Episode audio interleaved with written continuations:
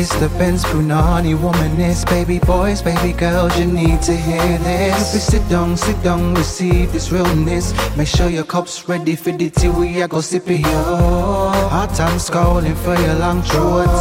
You might learn something you never know. Collect you find, and she's one of a kind. Don't say you mine, say you mine. Oh, the weather outside is frightful, but my drags are so delightful. Just in case you didn't know, boom, boom, a hoe never gets cold.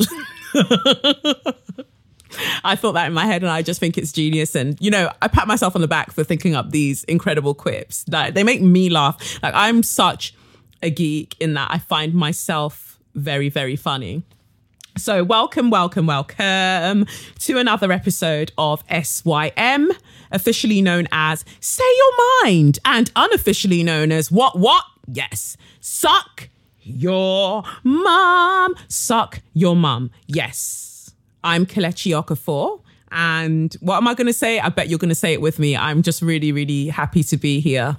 I am. I am. It's been a tempestuous week. Um, for want of a better term. Um, lots of ups and downs, and you know, it's hard running a business. It's hard running a business because sometimes the personal overlaps with the professional and you have to make decisions that you would rather really not make but you know that you have to make them for the sake of your business and i implore people not to don't hire friends I, as as weird as that might sound, I just think that it's so it's so much harder navigating business relationships when you have to um, think about friendships and things like that as well. Because some people are great friends, but they're not great business partners or employees or employers. It's just when once you enter into that sort of sphere with them, it makes things a lot more difficult. And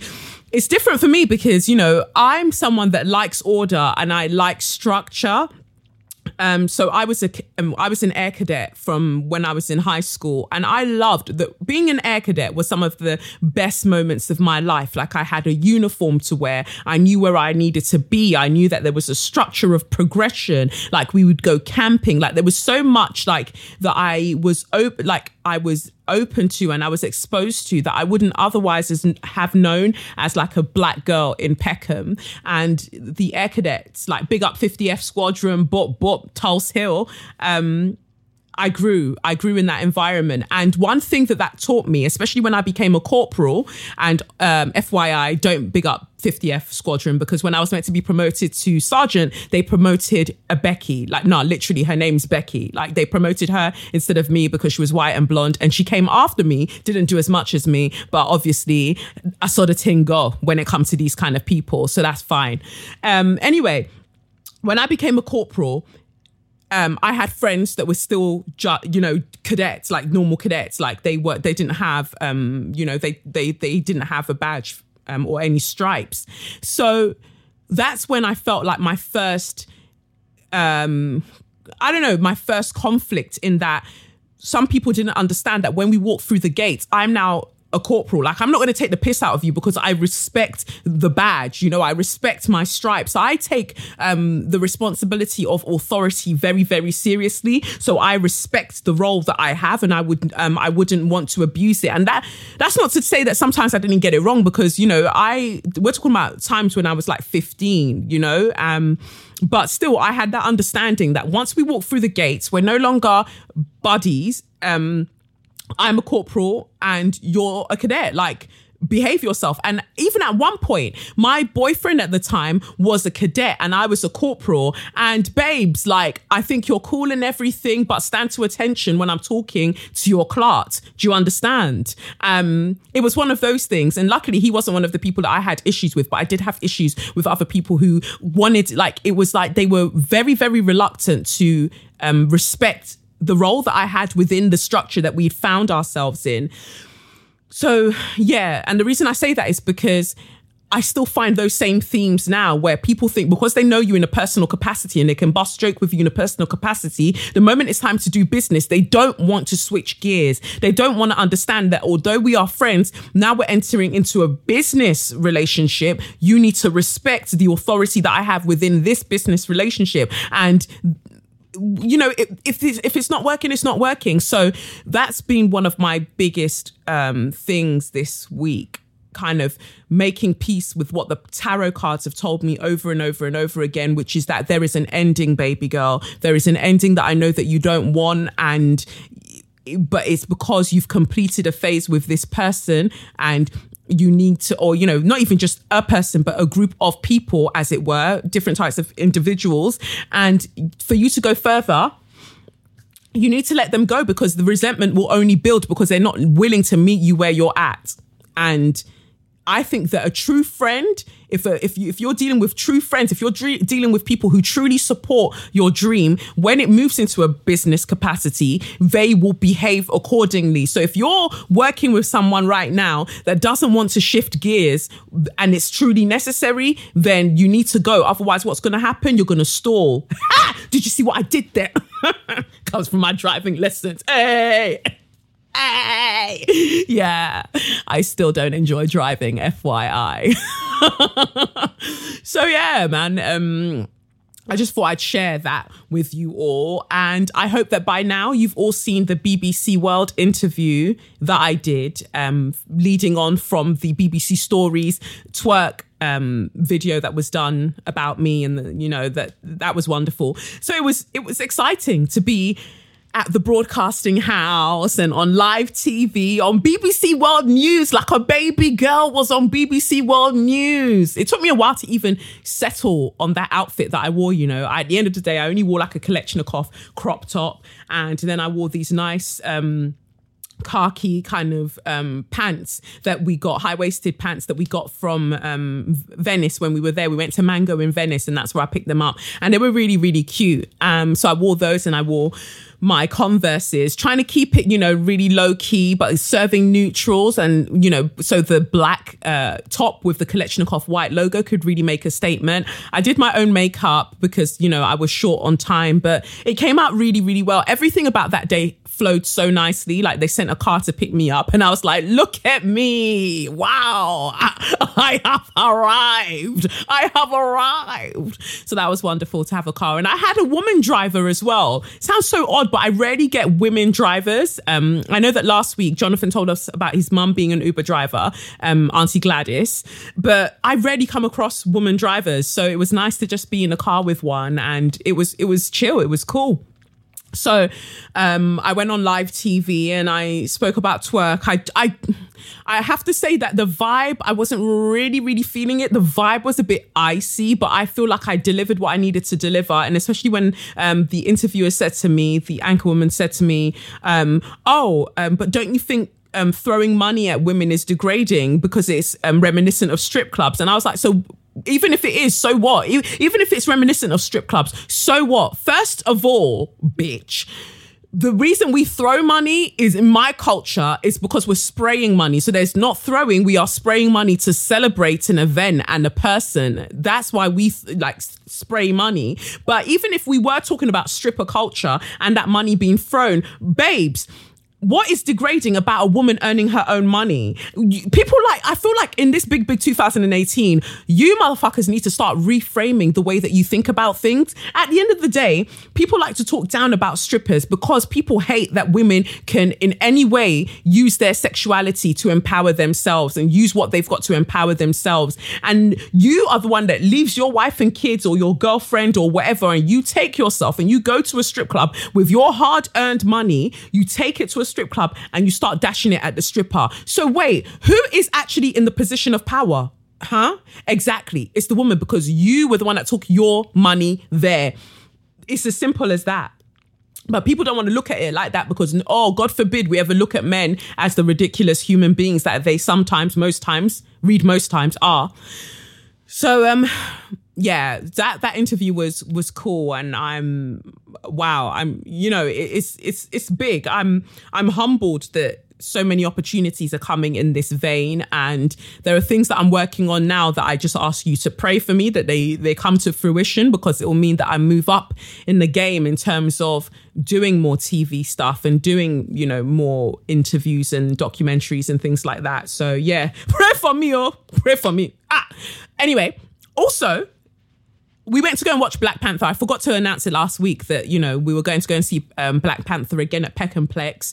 Um, and quite a few people came through. It was great. I would just prefer next time, guys. I love you a lot, but please don't fucking speak when the film is on. It's so annoying. It's so so annoying. I know that you might have seen it a few times, but other people might not have. And the whole point of it is that we're list- we're we're trying to pay attention to the thing, and we're missing a lot because you're there cackling. So please, that's just a friendly, just the friendly note so I'm going to organize another screening for another film. And I just want you all to bear that in mind. If you're going to come, like, please act accordingly. So, yeah, anyway, we went to go and see Black Panther again we went to go and see it in 3d and i have to be honest like 3d was a distraction for me it was so annoying and maybe because we were sitting very close to the screen i don't know but it was just making my eyes do higgy hugger i didn't like it um but i picked up so much that i didn't pick up the first time from watching the film it was utterly beautiful. But I obviously noticed that this time, more so than the first time, that the accents that they were putting on were extremely wild. Um, I wrote this on Twitter, by the way. Anyway, yeah so um, we went to go and see Black Panther, and would you believe my shock when I realized that the woman who interviewed me for my BBC World interview, um, she was the same person that announces T'Chaka's death T'Challa's father. She announces um, T'Challa's father's death to uh, T'Chaka um, in the film, and I was like, guys, guys, this is an omen. This is an omen that I'm obviously going to be in Black Panther 2. Like, get ready, and I'm gonna get my abs set. Like when I tell you that my body is gonna be set good, like the ice in a freezer. Boy, like I'm gonna have abs. I'm gonna have muscles just going doom, doom, doom, doom, doom, and I'm gonna show up as a villain. And I want those gold teeth caps that uh, that Killmonger had because I think they're so hot. Like I really want them. I really want them on my teeth. Um, just so I smile and they just go. Bing! So I'm gonna rock, rock up as a villain. I'm gonna have those gold bits in my teeth. My abs are just gonna be like ging ging ging ging ging, and I'm gonna be oiled up and I'm gonna fight Okoye. She's gonna beat my ass, but I am gonna be so honored to have been fucked up by General Okoye. I can't wait, and I'm just gonna be like swinging because she says guns. Ugh, so primitive. So she's gonna have a spear, and so I can't have a spear. So I'm gonna have a gun, and because I'm Kalashnikov, I'm gonna have that. You get me? I'm gonna like be spinning my AK and then she's gonna beat my ass and I'm gonna accept it like a baby girl. So this is my pitch, Ryan Coogler, if you're listening. I don't know why you'd ever be listening to SYM, but should you be listening, I need let me say that again. I need to be a villain in Black Panther 2. I'm ready. I have the muscles for it. And we don't see enough black women with muscles on TV fighting. I will start I don't know, any martial arts class you want me to start, I've started it yesterday, fam. Let me just just smell that set. That's all I want to do. I just want to smell the set. That's honestly, I'm I'm ready. My soul is so ready to do this. So um yeah, that's just my one degree of separation from Black Panther and I hope you appreciated it. So I'm just going to get right into um the tarot for this week. Now, what's slightly different is that I brought a different tarot deck this week. Um, it's one that I've been playing with, and this is actually um, actually my personal tarot deck. So I've got um, one that I use when I'm doing like readings and bits for like friends and family, and then I've because they sometimes have to touch it, and I don't want people to touch the one that I use for myself. Like I'm very protective of like my altar that I have at home. Like my altar is by my bedside and stuff, and I just don't like any other energies going like near it. And that's the same thing with the cards. Like I have the Rider Waite deck, which is like the traditional, well-known deck, the most popular deck. Um, that's the one that I use for other people because the imagery, um, the imagery is traditional. It's easy to Google. Um, so I use that so people can go and look it up later um, and things like that. But the one that I use for myself personally is one called the Wanderer's Tarot and I like it because it's like really, really sexy. It's like it's almost like slate and it's like is the version I've got is all black and the drawings are in white. It looks like white chalk. Um, and it's really, really cool. And it challenges my intuition because it doesn't have any of the traditional drawings. So, um, instead of like cups, coins, um, things like that, um, swords, they have in this one um, stones, um, yeah, stones, feathers, and knives are the ones that you have in this one, if I'm correct. Stones, feathers, knives are the ones that you have.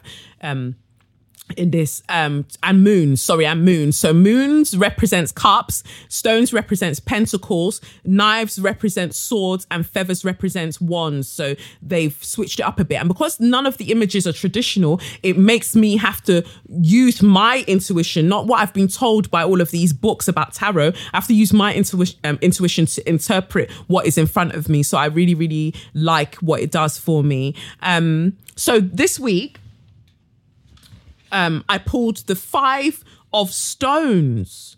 The five of stones. I'm just going to show that. So it's very different to the traditional deck because um, it refers really to the Five of Pentacles. And the Five of Pentacles has the drawing of homeless. Well, we assume that they're homeless or like, you know, they are traveling in the snow and they it's like the weather's really bad and they're covered in like shawls and you can tell that they're freezing and they walk past. Um, they walk past um, a glass pane. If I'm correct, they walk past a church window, a glass colorful pane, um, you know, painted glass, and they're suffering in contrast to the beautiful kind of um, ornamented kind of um, windows um, makes you think about the you know there's that juxtaposition of beauty and lack and usually that that card is representing more the um, poverty that you think is in place. It's a poverty that you've imagined almost. So that's important when I look at this card as well, because this card is very, very bleak. It's black, everything's black, and then you've got the drawings, almost like we're in space, um, with the five stones scattered around. And the five stones are of all different shapes, and they've got four around and one in the middle. Now, this card when I was looking at it and when I initially read the book for the Wanderers Tarot, um, it makes me think about what I'm currently in as a situation. And I don't know if it'll resonate with any of you in that so many opportunities are coming my way, but is to be careful of the ones that appear to be offering you things and they're offering you fuck all. Like, like they make it sound so exciting. Like, oh my God, this is so great. Like you'll be doing this and you'll be doing this, but we're actually not to give you this. Um, so it's a time for everyone really to just be very, very careful about contracts. If you're entering into contracts, um, contractual agreements about anything, whether it's a house, whether it's a home, whether it's even um, a, a, a, a, marriage, be very sure of the terms of your agreement. Be very, very sure of it because this is a time where people will try to come to you with things that seem too good to be true. And remember what we're always saying if it's too good to be true, if it looks too good to be true, it probably is. Like, think very carefully. And that's no one trying to rain on your parade parade. Because I think if a friend who's close to you said this same thing to you, you'd be like, uh, you just don't want me to succeed. Wow, haters everywhere, snakes everywhere. But this isn't this isn't it. Like if for the fact that I'm also saying it is something that we need to be very, very careful of. Like I found that recently, um, a lot of people are like, "Oh, I want you to come and be on my show. Oh, I want you to do this. I want you to do that." And I'm noticing that at no point are they saying, "Oh, you know, um, in remuneration we'll be paying you this much or we'll be doing this much and you know different companies are contacting me and saying oh we'd like you to post this and and do this and i've had a few of them come through and they've offered me such meager amounts and so i've had to go back to them and say actually that's not my rate this is my rate and they're like oh okay, fine. I'm thinking, what do you mean? Okay, fine. So if I'd never asked, you would have, uh, you would have just palmed me off with the first thing. Mad.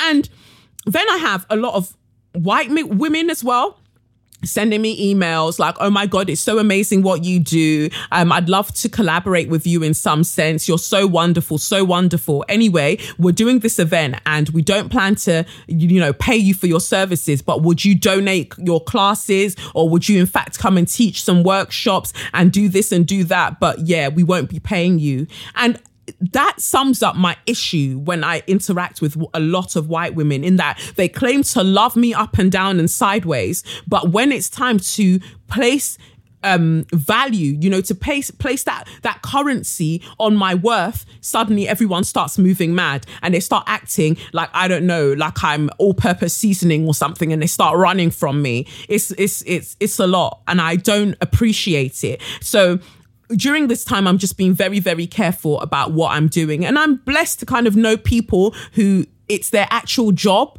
to figure out what my my um what my rate should actually be within this business and although um we're not working um explicitly professionally together. They are more than willing to like give me advice and say nabi don't accept that. Like don't accept that. That's not the rate that you should be charging for where your platform is currently at. So i appreciate that um and i'm looking to have someone more permanently that can negotiate these things for me. And i'm you know that's why i'm working towards building my platform. And so instagram can stop d- disrespecting me with telling me to, to send tell people to go to bio link in bio. I too want to be able to swipe up god damn it.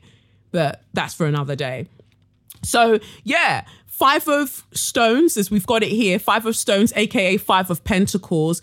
The lack that you feel that you that you have in your life the um you know the lack of finances or whatever it might be whatever wealth that you think that you lack in your life don't because of that illusion of lack start taking things that aren't going to serve you well. Don't do it to yourself even if it's a relationship. Don't feel like because uh um, maybe no one can ever live up to my standards. So let me just go out with this guy or this girl. Like, don't do it to yourself. It's just going to be a waste of your time in the long run. Stick to your standards. You know what you're, what you are worth. And everything has worth, just not everybody sees it. You know, same thing as everything has beauty, just not everybody sees it. If someone doesn't see your worth, that is their own personal problem. But you cannot now come and lie down on the floor so people can start stepping on uh, stepping on your head. Yeah. So value yourself. Value yourself. Is this is a this is one that I'm sharing with you all, but it's also a personal drag to me. I've realized just throughout my career how I've undersold myself for the fear of rejection. I think oftentimes that's actually what it is. A fear of rejection means that you sell yourself for less than you are worth because, oh my God, what if I ask for what I feel like I'm truly worth and they say, ha ha ha, whatever. But you know what? For everyone that says, ha ha ha, there'll be someone who says, yeah, I appreciate that. Here's your money or here's your things. They will give you the things that belong to you. They will give it to you as long as you know that you deserve it and you go out there and you claim what's yours. So that's the bit for the cha- uh, tarot this week. Um, that's that bit. So we're going to move into share your magnificence. So share your magnificence. First of all, I want to big up Easy Wraps. I'm going to tag them and um, put the Twitter, um, Instagram handle. Um, Easy Wraps are the designers of this head wrap on my head that if you're listening, you won't see it, but you know, they're the designers of this head wrap on my head. It's so fucking beautiful.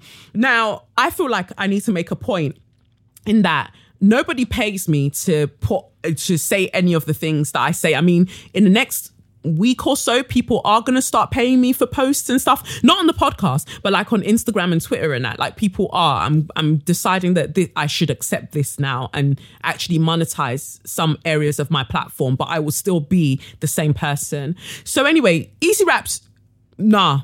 I just appreciate how glorious this head wrap is. You know why? Because most times when you go to the shop here and you buy um, African print material, um, or you know this um you know you know the prints that I'm talking about the printed material you buy it it's so stiff and both sides are obviously the same. So when you wrap it, sometimes it can take a lot of moisture out of your hair. So you've got this beautiful head wrap on, but meantime your your hair is screaming like uh, uh, I can't breathe. Give us free. Like your hair just wants to escape because it doesn't like what you're doing to it. So the beauty of these head wraps is that on the other side is a, like a um, a silky material. I think it's silk or maybe it's satin, but there's a material on the other side that's really really silky and helps you to retain the moisture in your hair, and it just feels nice and soft on your head. So I've been wearing it quite a bit. I wore it to the Black Panther viewing as well. They didn't ask me to actually post this. I just feel like I'm always saying that I appreciate excellence and this is excellent to me for them to make something that makes sense. You know, they say that necessity is the mother of all inventions and it was necessary for my hair to have something that would look after it like a head wrap that wouldn't dry it out of all fucking moisture so big up yourself easy wraps um so yeah to the next share your magnificence. Um, I'm gonna pick up Juliana Yazbek, um, or you might be Juliana. I think it's Juliana, but yeah. Uh, Juliana Yazbek, um, she wrote in to the podcast using the right email address, which I really, really appreciate. I love it when you guys send things to sym at kelechi and no, nowhere else. Um, so she writes, Hi, Kelechi. I listen to your podcast every week. I am a huge fan of yours. You give your wisdom, wit, humor, power, and grace so freely and unconditionally. For that and much more, I thank you. I must admit, I hesitated a lot about sending this email. Too often, Black women have their struggles, their voices, their culture hijacked by non Black women, and I did not want to be complicit in making this about me when it isn't. But I listened to my inner voice, and it said to reach out to a sister and let her know just how much she's changing the world. I come from a culture that is generally colorist and racist. All too often, I sit down with my Arab friends and we discuss colorism within our families and societies. But what we Arabs do not talk about is how that colorism extends to blatant and disgusting racism. As you said in your episode, Black Savior Complex, to the racist and color, colorist mind, white people are superior and black people are inferior. The rest of the color scale goes between the two. The level of racism in the Arab world can get too disgusting to detail here. Disclaimer Of course, that is a generalization. For instance, I have my mother to thank for standing against her society in many things, especially patriarchy and white worship um, slash racism. I do not mean to decry every single Arab out there. Oppression and colonialism can fuck you up till your oppressor becomes your God, but that is no excuse to be disgustingly racist. But here is what I want to thank you for. As a non black as non-black women of color we stand to benefit so much from black women. Black women are voicing issues of racism white feminism white privilege self-hate colonial beauty standards and so so much more and we receiving and we are receiving this empowering knowledge openly and unconditionally therefore benefiting hugely from it. I did not love myself in the same way before i discovered toni morrison chimamanda ngozi adichie ava duvernay and you amongst others. I did not see the truth until black women spoke it with strength honesty and grace your generosity in how you share your knowledge and empower others benefits all women. And yet, all non black cultures have ostracized and continue to ostracize black people. Through my work, I'm a musician, singer songwriter, and poet. I hope to challenge this within my culture I hope to help Arab and non white women to find more self love, to free themselves of colonial white worshipping, and to have humility and respect and appreciation towards other non white cultures. You are a gift to this world and you are changing the world. I thank you truly. That made me feel a bit emotional. Like that's the like the second time I've read that email. Um Thank you, Juliana, because although I make a point of saying I don't need any motherfucker to validate what I'm doing for it to be valid, it still touches me in the deepest way possible to know that there are sisters out there that see it, that see it, that they understand the struggle. They're not out here looking for cookies. They're just saying, boom, like I see it and I appreciate that you see it and you see me. Like even in the list of women that you mentioned me in, like even that made my eyes water because like to me they're they're great people and what I do in my you know my little corner of the internet in, in no way compares to what they do.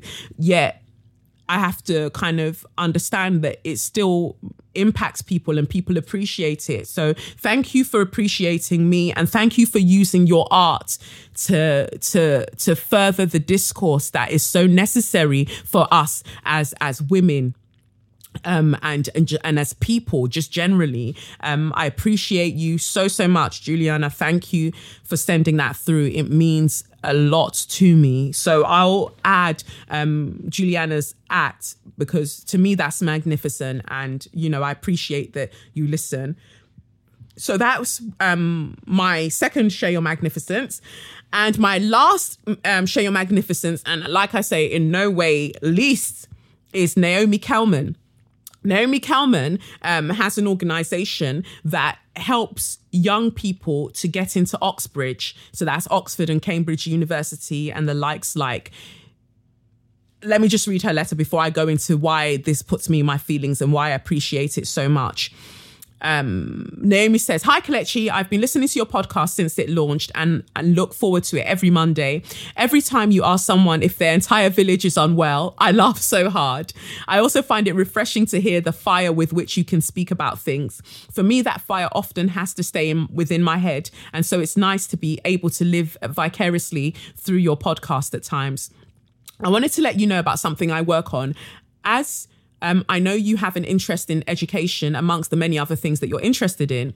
In 2012, I founded a program called Target Oxbridge. Um, targetoxbridge.co.uk is the website, which supports Black, African, and Caribbean students to apply to Oxford and Cambridge. We've helped 81 students to secure Oxbridge offers so far, and I was really happy to secure a last minute expansion for this year, enabling us to help 160 students this year, up from 45 last year.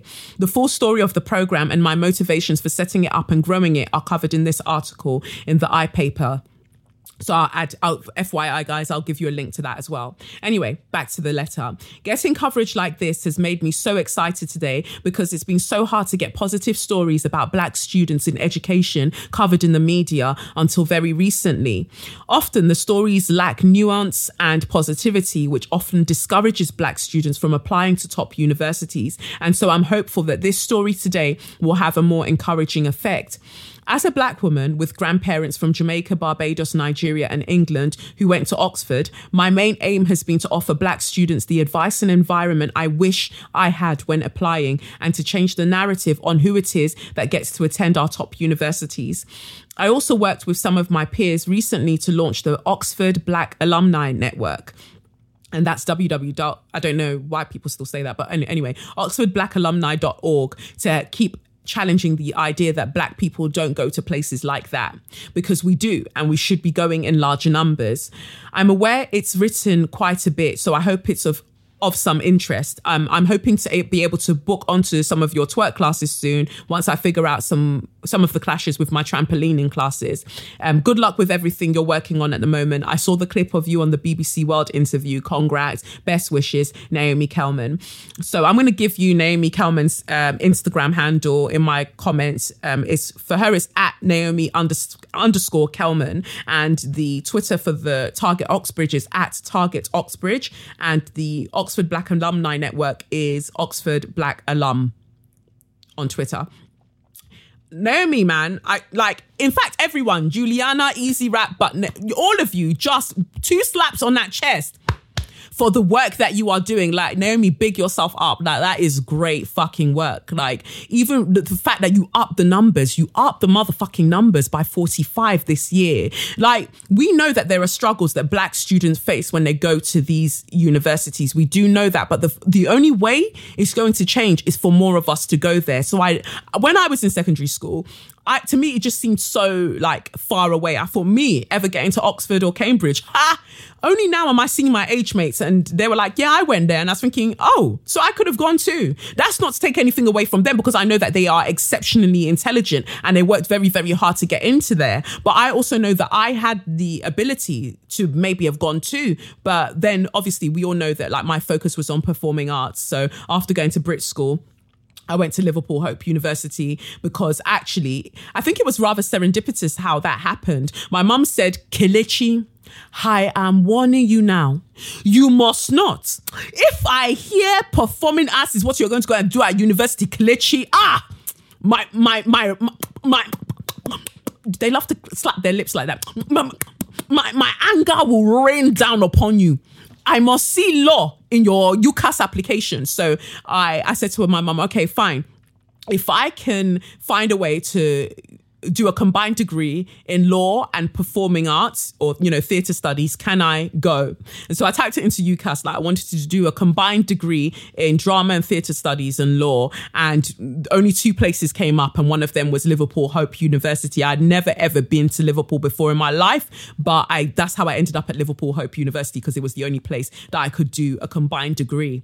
Um and so I, but I wonder if that if my mum hadn't given me that ultimatum where I would have been but I know that my leaning would have always been towards performing arts um not that you can't do performing arts at Oxford or Cambridge but you know what I mean so anyway Naomi thank you so much for the work that you do for showing and encouraging black students to to reach for everything that they want and for them to be audacious. Like I hope that this is your mood for 2018 everybody. Be audacious. I ask that you within yourself, and this is a note for me even as well.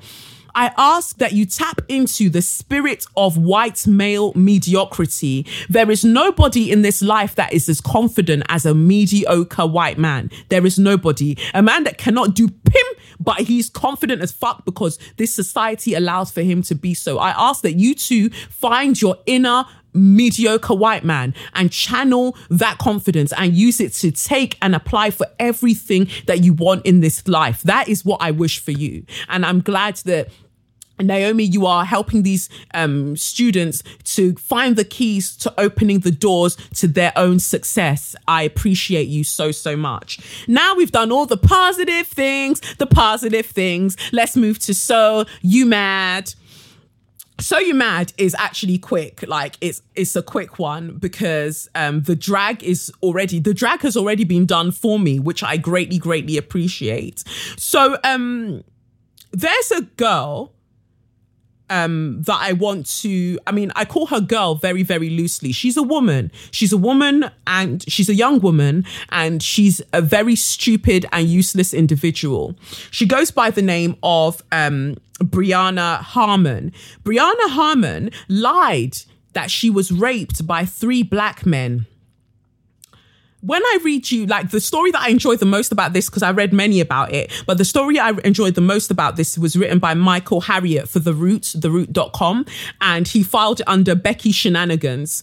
But um, she lied. I need you to process, just process that. She lied to the police about being raped by three black men. Now, I have a, such an issue with white people lying that black people did something to them that they did not do. I know that a rapper recently, I've forgotten his name, but one white rapper turned around and said, Oh, his place was burgled by black people and black people were nowhere near. He just said, Oh, he made it up because he was high. Why is it that when you're high, that is the first thing that came to your mind? But that's for another day. Anyway, this Brianna, aka Bear, Becky the Bear, um, decided that this was the story she was going to tell. She's from Texas, and um, Michael calls her the beautiful blonde Texas Becky monster, which I think is hilarious.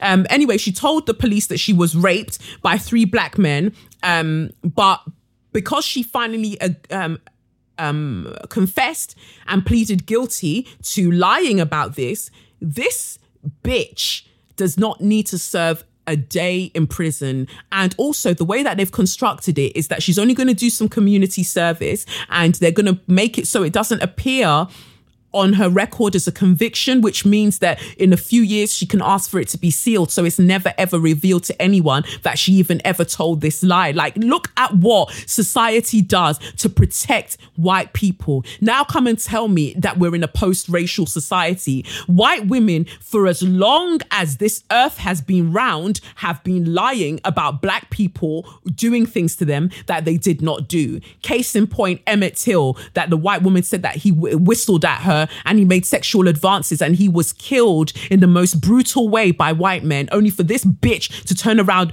almost, I don't know, what, 60, 70 years later and say, oh, it's, it's bothered me all of my life that I lied about that. And it's only now that you're saying it when you're on your deathbed is when you're uh, admitting that you lied about it. And he was killed. A young man was killed. A young black man was killed because of your lies. And there are so, so many other, um, the Scottsboro um, incidents. There are so many incidents of black men being killed because of the lies that white women tell. Anyway, on March 8th, 2017, the police in Texas responded to a call by Brianna Rachel Harmon, um, or no, a call that Brianna Rachel Harmon was missing, and the door of her vehicle was open with her personal items scattered on the ground near her automobile. So now I just need you to take a moment to process the scenery that this this fool created because she was by herself. That's the wickedest. This prick was by herself and she was now doing Shondaland and doing Scandal and doing How to Get Away with Pussyclat. And she was creating the scene that did not take place.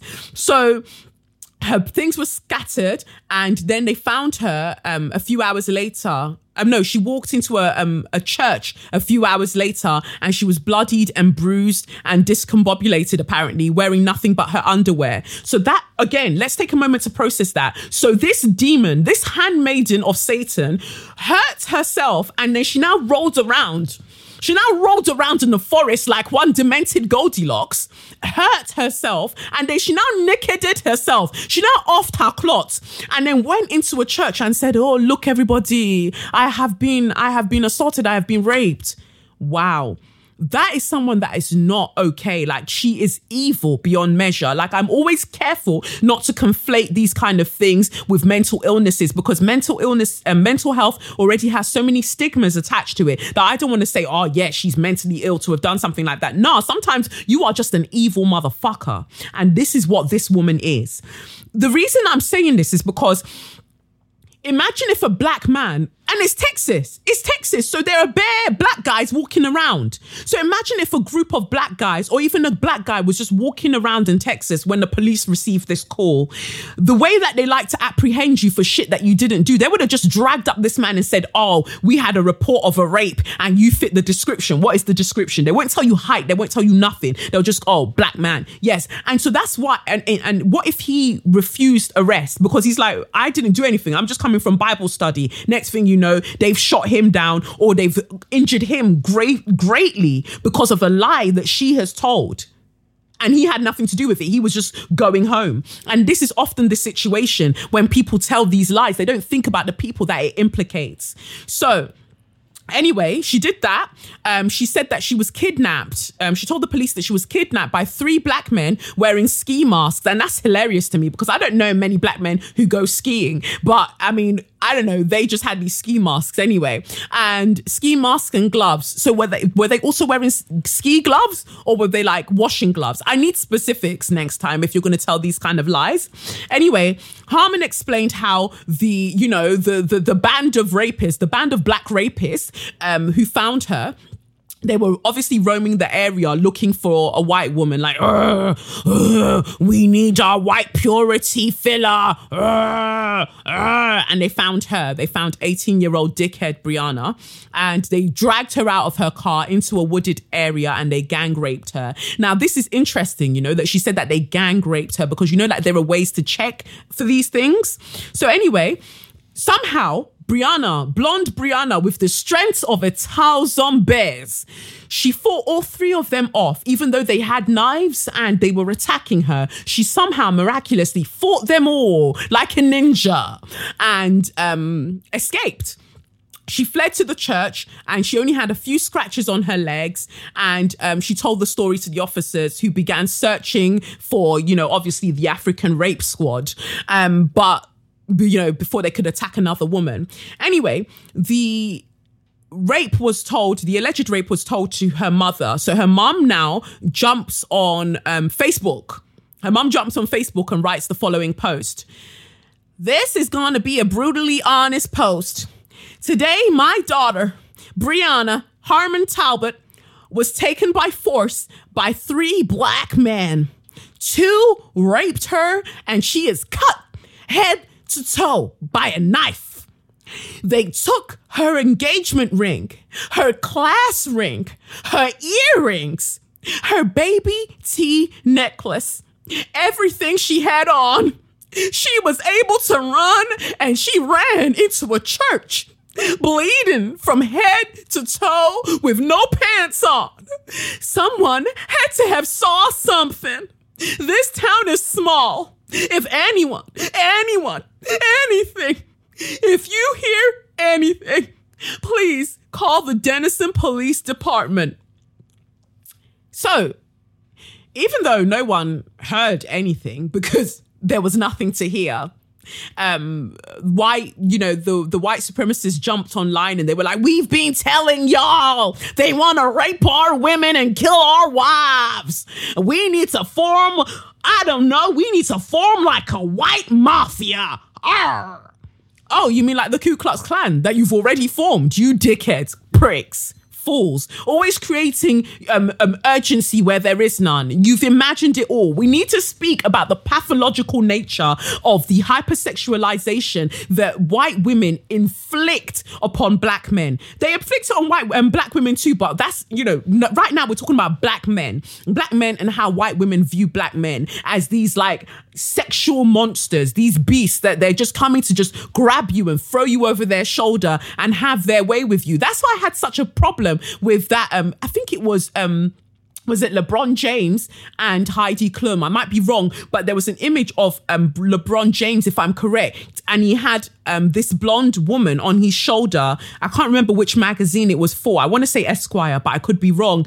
And that image imagery was akin to like um, God's not Godzilla, like I think it's Godzilla or just like a gorilla, a gorilla that's managed to, because Godzilla was a like a dragon thing, but he managed to King Kong. That's it, King Kong. So he's grabbed this black um, white woman and he's flung her over his shoulder uh, to have his way with her because oh, white women and they're so fragile. Oh, gosh, we've got to catch them. So um, I didn't like that imagery on that magazine cover. It really, really bothered me. But there's this obsession with like whenever these type of white women want to create stories, they're just like, oh, and all of these black men raped me. Do you know, like, there's a genre for this on porn sites? That means for there to be a genre for it, that means that there are people who are searching for it, who want it. So you want to see that and that bothers me like it really really bothers me i know that some white men like i said cuckolds they actually pay black men to come and pretend to like ravage their wives. Like they're gonna actually like sleep with their wives. They have sex with their wives. And then the white men sit there and they watch and they're just like no! No! But that's part of the sexual fantasy of it all. It's so weird but the fact that she would lie in this way and she would continue in her lies. And also, I like that she made herself the heroine in her story. I mean, kudos to you, sis. I believe that we should all be the heroes of our own story, but you went all the way left with this one.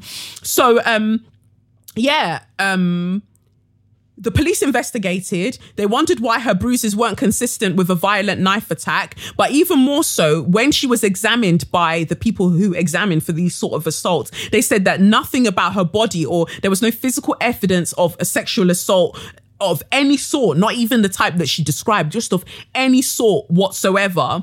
So um, after the police question uh, questioned black men in the area, and you know that questioning would have been wild as well, um, they were unable to find this um, th- three musketeers, these three muskerapes they were these three race rape sketeers. They were unable to find them. Um, so they started thinking, hmm, could it be possible that a white woman is lying? I mean, it's a day ending with Y, so I, I would, I would, I would believe so. Um, she finally admitted that she um, had lied and she lied because she was upset that she'd recently broken up with her boyfriend and she you know wanted some sympathy. So you didn't want sympathy like oh my head hurts. Oh, i might be pregnant which is terrible in itself but you went all the way to oh i've been raped by three black men. It's the the the town that um Brianna's from both she, her mum, and all the other people in that town are clearly all mad. They are mad and they have nobody to tell them. I don't know if it's something to do with their water or whatever, but they're all very, very mad. Um, she then thought to herself, oh, I need to make this believable. And she saw that her mum might be upset about her ripping her jeans. So she decided to just take it a, step further and cut herself and hurt herself to make it believable. And that's how she came up with the story of the um, rapist black men. Um, anyway, that's all I wanted to say. Like, she, after doing all of that, will face no prison time. There's nothing that will be done to her. Um, she will just get on to get on, you know, get on with living her merry life. And white women get this all of the time. I remember the girl, the white girl in this country at uni that stabbed her boyfriend, and um, the judge decided that they weren't going to convict her of anything because you know they don't want to ruin her future which is rich considering all the futures of black and asian people that they have ruined that didn't even deserve it. But it's funny that they suddenly realize that what they claim is a rehabilitative space these prisons are actually punitive in nature. And they don't want to subject, subject their their precious little white girls to it. So that's you know they're middle class white girls because the working class white girls is iffy. But the middle class white girls oh no we could never do that to them, even though they're going around stabbing their boyfriends. But that's for another day. So anyway, Brianna, you're a dickhead, and that's all I wanted to say really for So You Mad. I was briefly going to talk about Ne-Yo's wife, that fool that said, um, "Oh, it's so sh- it's a shame that my son didn't get my Hawaiian silky hair." And again, you know, it's that it's that colorism, it's that anti-blackness because she's part black. It's that anti-blackness that people have so deeply ingrained within them where you can give birth to a beautiful, beautiful boy and all you see is that, oh, he doesn't have like soft, silky hair like me. Oh no. And then she says, um, when she was approached about her comment because people dragged her on Instagram, and that's that's also the the the effrontery of it. Like she posted the picture of her son on Instagram with with us mainly able to see the top of his head, and she said, "Oh, um, my sister's always saying it's a shame that my son didn't get my our Hawaiian silky hair." Um you you're you're shaming your child on the internet because he doesn't have a hair type that you would prefer. So people dragged her accordingly, but she now jumped up and said, "Oh no, the real issue is that um black women are just jealous when black men marry outside of their race. But fam, you're still part black, so you're not out of the race, you dickhead. But you know, this is how people are just so confused and they see themselves as better because they've you, they've decided so, and white supremacy has led them to believe so. I just hope that maybe someone takes that child away from her because I can only imagine the emotional trauma that the child will be subjected to in its formative years because of her hatred, her self hatred, and her self love loathing and her deeply ingrained anti blackness towards self and others. That's what I'm going to say about that dumb prick. Anyway, moving finally to straw of the week, aka suck your Mom.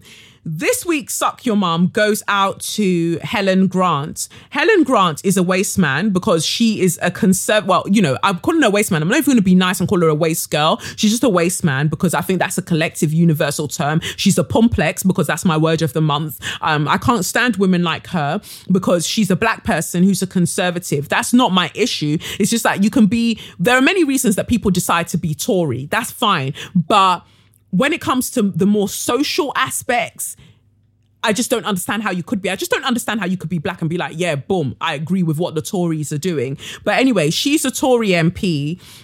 And she wrote the following letter to um, Dawn Butler. Dawn Butler is the um, Labour MP for Brent Central, and she's a baby girl. Um, she wrote the letter to her, and she said, um, Dawn Butler urgently needs to reconsider her appointment of Monroe Bergdorf. The kind of language Bergdorf has used has no place in public life and ought to be condemned by all of those who are serious about promoting equality. Now, the letter, that was the tweet that she attached with the letter. The letter actually says Dear Dawn, I'm writing to you to express my concern regarding your appointment of Monroe Bergdorf as an advisor on equality issues and to urge you to reconsider. You'll be well aware of Monroe's controversial comments in the past, which saw her sacked from L'Oreal, including stating that the entire existence of white people is drenched in racism. Um, of white people, she stated, your existence, privilege, and success as a race is drenched in racism. At the time, L'Oreal re- released a statement which outlined how the company supports diversity, tolerance towards all people, irrespective of their race, background, gender, and religion, and that Bergdorf's comments are at odds with their values.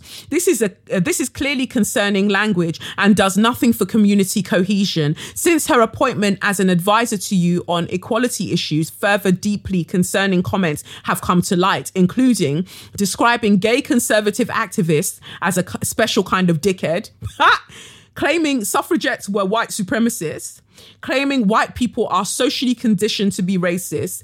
There are there really is no excuse for these abhorrent slurs, and fundamentally they damage the campaign to promote equality and diversity across public life. When Jeremy Corbyn was elected Labour leader, he promised a kinder politics. Yet it seems every day we um, we see some new example of abuse from the Labour Party. The kind of language Bergdorf has used has no place in pol- uh, public life and ought to be condemned by all of those who are serious about promoting equality.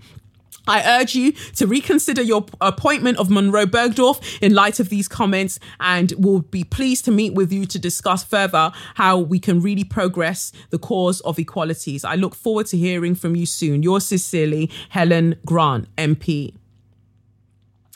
This is why I can't be an MP, and I'm going to tell you straight up because I've considered it for a while. I've always I've sat down and thought to myself, Kelechi, when will you marry? No, that's a joke. Um, I've had to sit down and say to myself, like, what are you doing, fam? What are you doing? What are you going to do with your career? And I've considered, because of the passion that I have for things within society, I thought, rah, maybe I'll start off as a councillor for Southwark, you know, Peckham sides, um, or Bermondsey, and then build from there and, and hopefully become an MP. But, you know, I've realized after reading things like this that I could never become an MP because you know how she said to Dawn Butler there, oh, we can meet up to further discuss this. I'll agree, I'll agree to that meetup up and I'll roll up into the place and I'll backhand her. I'll give her a dirty slap and I'll say thank you for your time and I'll walk out. That's it. That's the meeting done because I I don't have the wherewithal to play these political games that you pussies like to play. Helen Grant, aka Waste Girl, there is no number of times in this universe that you can use the word equality and diversity and somehow it magically makes um turns into what you want it to turn into. Helen Grant is the kind of house nigger, and I don't tend to use the N word re- regularly, but she's the house Negro, the kind that because she lives in Massa's house, she will fight tooth and nail to protect everything that Massa has built. That's what she's doing here. Now she is the um, MP for Maidstone Kent, if I'm not mistaken. And I feel like that area is very, very Tory, and they feel like they've progressed because they voted in um, a, a, black woman. I think she's mixed race, but I don't know. She's they voted in a black woman, so they feel like, yep, we've done our bit. But the thing is, you voted in a demon. She's a demon, and because you feel like you're ticking boxes because she's black, it makes it okay. What there let me just read that list to you again because I'm still confused as to what Monroe Bergdorf said that is incorrect and is abhorrent and, and is a slur. I didn't hear it. These were the three points that she said came up recently of Monroe Bergdorf describing gay conservatives, um, conserv- conservative activists as a special kind of dickhead. Are they not? I don't understand how you can be a gay conservative activist. Like everything that I feel like the Conservative Party is doing undermines your lived experience, your lived existence. Like they are undermining you every day. Like you're out there saying that you're a conservative. Like, care? Huh? What? Nah. So again, I agree. Second point, claiming that suffragettes were white supremacists. Yeah, because in this year where it's like 100 years of women's votes, rare, rare, rare, rare, rare, rare, we're not talking about the actual women that got their votes in the first place. We're not talking about the fact that Emmeline Pankhurst and all of them gal them, they weren't voting for black women. They didn't see black women as equal or even human. They were voting in their own interest. And that is the way that white feminism has fucking remained. It's all been in the interest of white middle class women. And this is why we have intersection intersectional feminism because it, it, it, it looks at the cross sections of society and how we live and navigate our own feminisms because we can't exist within their structure. This is the whole reason. So, again, correct. Third point claiming white people are socially conditioned to be racist. Where is the lie? Where is the lie? I'm I I say this with all of everything within me. If you know a white person who will look you in your eye and go, I'm not racist, I implore you to turn around now and run as fast as you can. Run and run fast and never look back lest you turn into a pillar of motherfucking salt because I tell you, they will not use that salt to season their food. So you just keep on running, boo.